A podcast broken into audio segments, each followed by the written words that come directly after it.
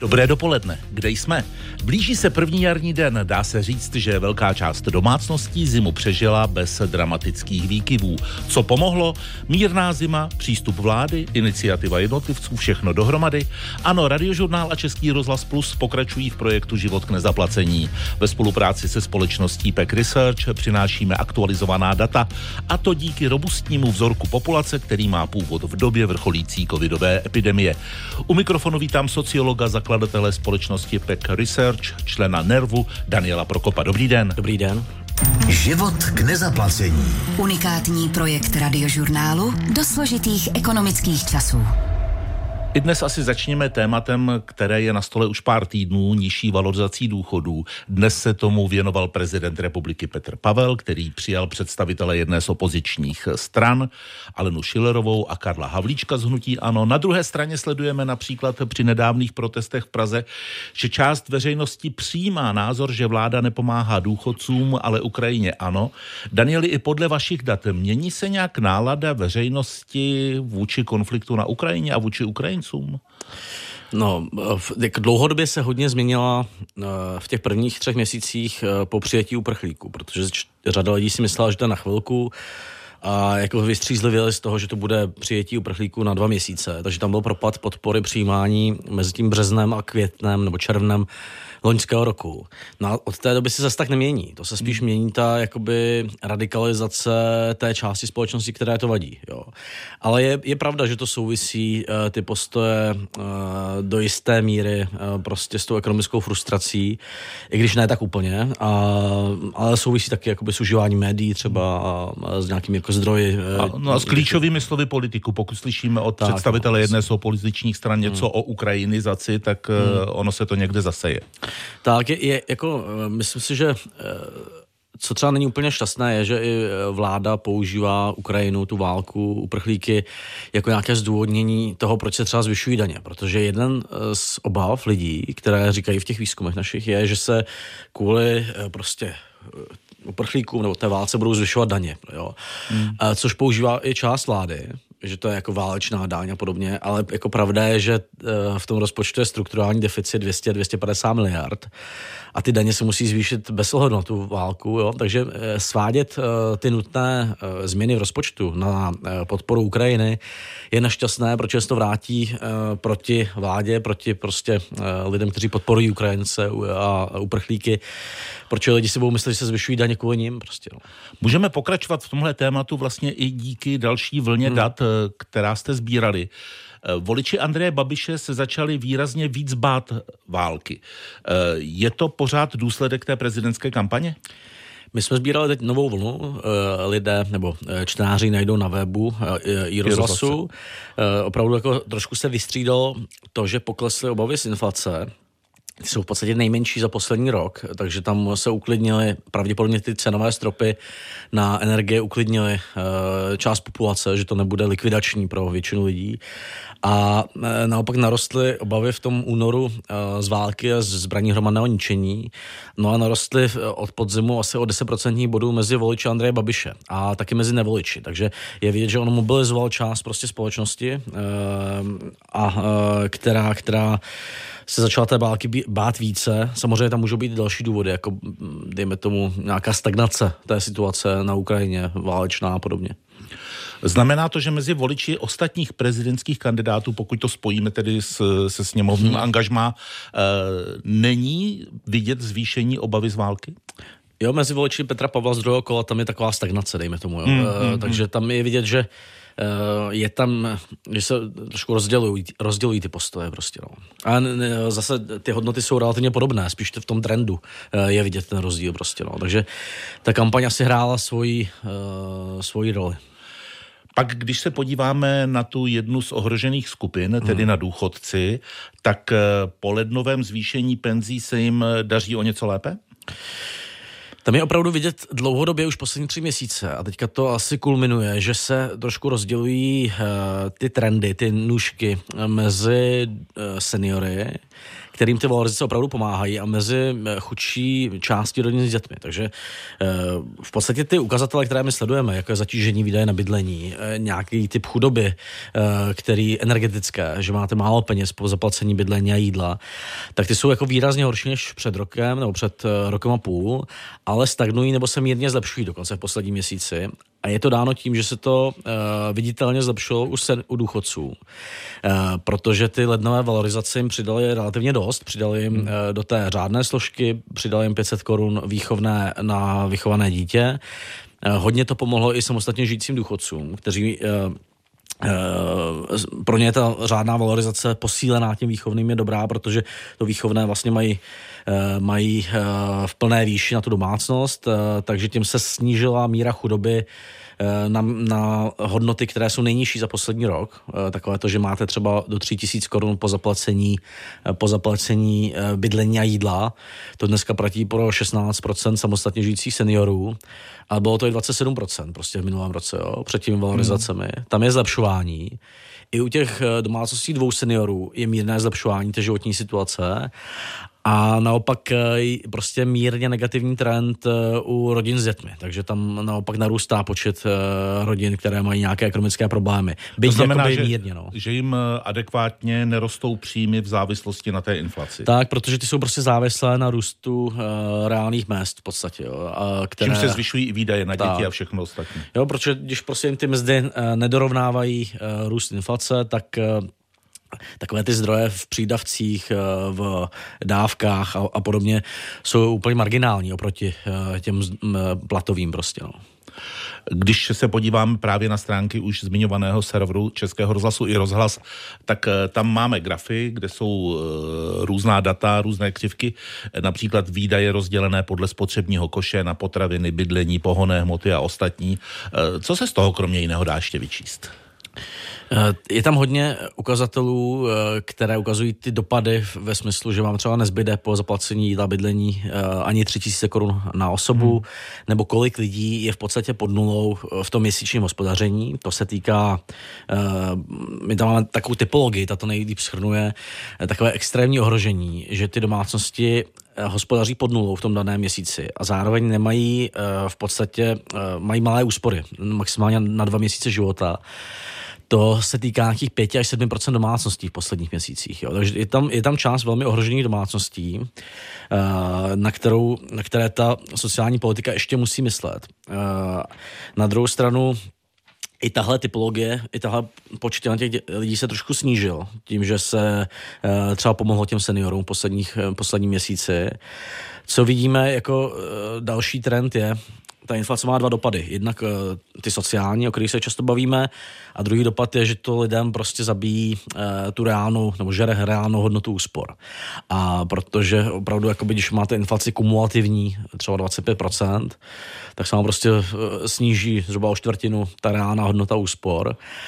No a je velká skupina domácností, která dneska tvoří asi 37%, která vlastně uh, není na tom sociálně nějak špatně, ale nestačí spořit tak, aby dorovnala ztrátu té reálné hodnoty těch úspor. Hmm. Jo. To my říkáme v té typologii přicházející o úspory. Je to taková, řekl bych, nižší střední třída česká, eh, která na to doplácí nikoliv nějak existenčně, ale tím, že ztrácí to, co si naspořila prostě v posledních 20 letech. Takže inflace jim požírá úspory, hmm. Eh, zbývá méně peněz, které by mohli uspořit, logicky. Uh, projev, no. Projevilo se to nebo neprojevilo nějakým výrazným snížením životní úrovně? Tak to on to už je životní úroveň v podstatě, hmm. jo. Není to uh, ta kupní síla ve smyslu, že uh, kolik ušetříte, kolik ušetříte z měsíčního příjmu, tak to od listopadu 2011 kleslo z nějakých 8,5 na zhruba 6 5 a 6 tisíc korun u průměrné domácnosti. Ale výrazně se to liší. Jo? E, ti vysokopříjmoví ušetří pořád, neušetří 20 tisíc, ale ušetří 15. A, ale třeba chudší polovina rodin s dětmi, ty už jedou v průměru v podstatě na nulu. Jo? Ta chudší hmm. polovina rodin s dětmi. Takže tam ten pokles životní úrovně byl nejzásadnější. U, té, u těch uh, lidí, které, kteří jsou příjmově nad mediánem, tam je právě problém ta likvidace úspor tou inflací. A to se asi nedá, tomu se nedá zabránit žádnými dávkami, nedá se tomu zabránit v podstatě ani daněmi, že by se ním nějak ulevilo daňově, protože ten stát potřebuje ty příjmy daňové. Tomu se dá zabránit jenom tím, že jako skončí ta inflace a že budou mít energeticky úspornější bydlení. Jo? Nějak, nějaké hmm. jiné velké řešení to nemá moc. Je třeba částečně ještě stále řešením nějaká vyšší informovanost eh, o tom, na které dávky můžou mít lidé nárok a podobně. Jsou tam ještě nějaké rezervy? Pro tu, eh, jak jsme se bavili o těch seniorech, samostatně žijících, chudší polovina rodin s dětmi, eh, tam často ano, protože příspěvek na bydlení na to má nárok 24% domácností zhruba, čerpá ho okolo 5%, byť to narostlo. Přídavek na děti v podstatě to samé, eh, takže ho čerpá eh, jako zlomek rodin s dětmi, které, které mají nárok na něj. Eh, já nevím, jestli to je už informovanost nebo složitost toho žádání, prostě ten systém se zlepšil, ale pořád je takový jako nepřátelský trošku. Nefunguje úplně plně online, když nemáte bankovní identitu a podobně, takže by to šlo zjednodušit určitě. Nicméně pro tu část společnosti, která, která ta inflace likviduje ty úspory, tak tam určitě dávky uh, řešení nejsou. Že? Tam prostě uh, jim je tisíc skoro nepomůže měsíčně. No. Když se podíváme na výdaje na bydlení, což uh, jsou veškeré platby za energie, elektřina, plyn, dálkové hmm. teplo a tak dále a tak dále, dá se říct, že přibývá lidí, kteří jsou v bytové nouzi? Eh, lidí, kteří, eh, když tu bytovou nouzi definujeme tak, eh, že dávají na bydlení velkou část svých příjmů a málo jim zbývá, takže mm, třeba 40% příjmů a málo jim zbývá, těch hodně přibylo do prosince, ale od té doby se to spíše zlepšuje, hmm. protože ty výdaje, díky té mírné zimě třeba? Díky té mírné zimě, tam je vidět, že se poklesly výdaje na bydlení u domácností, které topí tuhými palivy. Eh, proto je taky vidět, že třeba ty domácnosti ale přestávají trochu si dávat pozor na uh, tu energetickou úspornost, na to, kolik topí doma hmm. tak. Ale prostě uh, tam hodně ty výdaje na bydlení ty lidé dokáží sledovat uh, v tom, v tom výzkumu uh, s průběhem té teplé zimy, takže tam je vidět, že oni prostě topí méně, spotřebují méně těch tuhých paliv. U rodin, uh, rodin ostatních nebo domácností ostatních se to projeví, že budou mít třeba přeplatky, možná některé prostě v těch plynech, elektřinách. Takže ta mírná zima pomohla. Vede ale k tomu, jak jsem říkal, že po dlouhé době, kdy rostla orientace domácností na úsporu energií, to znamená topit na menší teplotu, vytápět menší eh, část bytu, tak všechny tyhle ty, uh, statistiky tak o 5% bodů poklesly, nebo o 3 až 5% bodů poklesly. Jo. Takže a je vidět, že to je mezi ten pokles té orientace na energetickou úspornost je mezi bohatšími domácnostmi, pro které prostě ty stropy jsou relativně nízko, jo, že vlastně eh, je už nemotivují spořit pro nějakou horní pětinu domácností a poklesla mezi domácnosti, které topí těmi tuhými palivy, protože ty mají předkoupeno prostě a eh, trošku to omezuje jejich uh, tendenci omezovat to topení, ta, ta teplá zima prostě. Když jsme mluvili o tom, že ty postižené rodiny s dětmi se dávají do složité situace a díváme se někdy na televizí nebo posloucháme rozhlasové zpravodajství, tak začasté novináři sahají po těch příkladech, kdy rodina už říká, že nemůže platit dítěti ani školní obědy. Hmm. Eh, tam to má nějaké řešení, o kterých eh, mluví i experti ze společnosti Peck Research?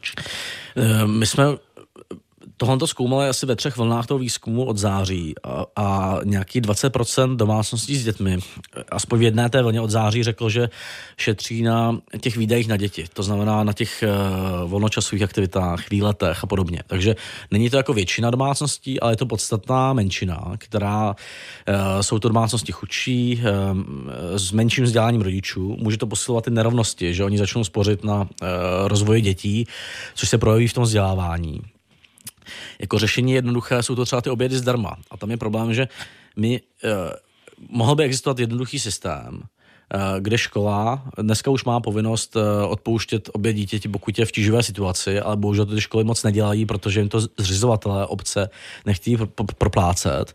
Takže jako logický systém by byl, kdyby zřizovatelé ty obce dostávali podle toho, kolik mají třeba dětí v té obci, v, které berou přídavek na děti, tak by dostali nějaký obnos peněz a ta škola by jim to odpouštěla prostě. Tak my místo takhle jednoduchého systému, eh, který by mohl podpořit 100-150 tisíc dětí, které dneska to potřebují, tak máme systémy založené na evropských fondech, které prostě eh, administrují buď to neziskovky, nebo to administruje eh, ministerstvo práce velmi složitým způsobem že to musí pro ně čerpat kraj, od kraje to musí čerpat hmm. obce, od obce to musí čerpat uh, škola, od školy to musí čerpat rodič jo, a musí se každý ten oběd vykázat. Takže my místo jednoduchého systému, který by to zařadil do financování vzdělávání škol, prostě ty obědy zdarma, tak máme velmi složitý systém administrativně, který nepodporuje třeba 150 tisíc dětí, ale ty, ty programy podporují 13, 14 tisíc dětí. Jo. Takže e, musíme trošku překonat tohoto e, složitou administraci, kde chceme každý oběd mít vykázaný prostě do, do detailu a nakonec na tu administrativu dáme e, velkou část těch prostředků, které jdou do těch obědů prostě. No do posledního hrášku. Do posledního hrášku, tak. Říká sociolog Daniel Prokop ze, spolo, ze společnosti Peck Research. Život k nezaplacení. Takovým často používaným, někdy nadužívaným termínem posledních měsíců je valorizace, když si řekneme, že by měla být nějaká valorizace rodičovského příspěvku. Optikou Daniela Prokopa. Budou tam argumenty spíš pro nebo proti? Určitě tam jsou oba, protože, jak jsem říkal, rodiny s dětmi jsou na tom dneska, nebo zhoršuje se tady situace mírně a naopak důchodci u nich se zlepšila.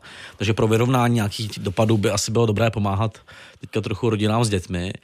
Na druhou stranu je to hodně, eh, je to dávka, do které dáváme obrovský, obrovské prostředky. Eh, asi 35 miliard, pokud vím, možná i více už dneska eh, Česká republika dává hodně do podpor finanční, podpor uh, rodin s dětmi uh, v rámci OECD a dává relativně málo do uh, těch služeb. Jo? Takže hmm. ty rodiny mají hodně talentě toho, té hotovosti, ale mají nedostupné školky pro děti, které jsou dva roky často prostě, jo? nebo dva až tři roky.